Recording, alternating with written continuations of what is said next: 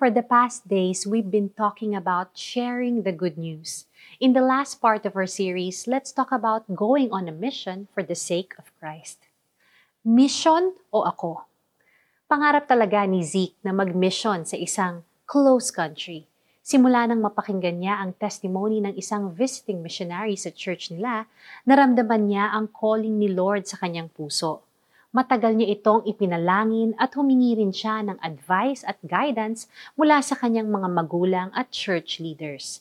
At dahil supportive silang lahat, lalong na-encourage ang binata na ituloy ang kanyang plano. May isa lang problema. Ayaw ng kanyang girlfriend na si Amy na umalis siya ng bansa.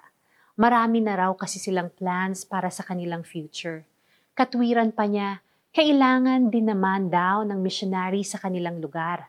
Matapos ang sunod-sunod na pagbabargain at pag-aaway, nagbigay ng ultimatum si Amy. Kapag umalis si Zeke para sa kanyang mission, it means he doesn't love her anymore. Have you ever been put in a situation na pinapipili ka between someone you love and something you feel is your calling? Ano ang iyong naging response?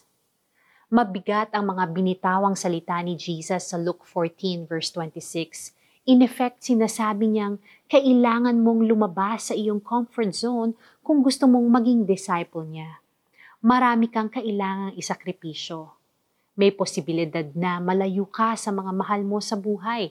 Wala kang pwedeng mahalin ng mas matindi kaysa sa Kanya. All Christians are called to share the good news. Pero meron talagang mga tinawag si Lord para magbahagi ng gospel sa ibang bansa. Kung nararamdaman mo ang tawag na ito, huwag matakot.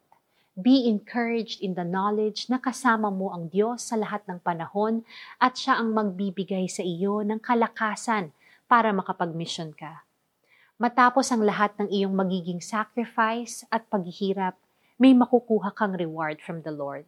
Sabi nga ni Apostle Paul sa kanyang sulat sa mga taga-Filipos, Nagpapatuloy nga ako patungo sa hangganan upang makamtan ang gantimpala ng pagkatawag sa akin ng Diyos sa pamamagitan ni Kristo Jesus, ang buhay na hahantong sa langit. Let us pray. Panginoon, gawin niyo akong sensitive sa calling ninyo para sa buhay ko, whether it's in my current environment o sa malayong lugar. Tulungan niyo akong magawa ang purpose niyo para sa buhay ko. In Jesus' name, Amen. For our application, kumustahin ang isang missionary at alamin ang kanyang life story. Then commit to pray for him or her regularly. Hindi maaring maging alagad ko ang sinumang umiibig sa kanyang ama at ina, asawa at mga anak, mga kapatid at maging sa sarili niyang buhay ng higit sa akin. Luke 14, verse 26. Thank you for joining us in our series, Sharing the Good News. We hope you've been encouraged to share to others the good news that Jesus saves. Tune in again tomorrow for more refreshing insights into God's Word.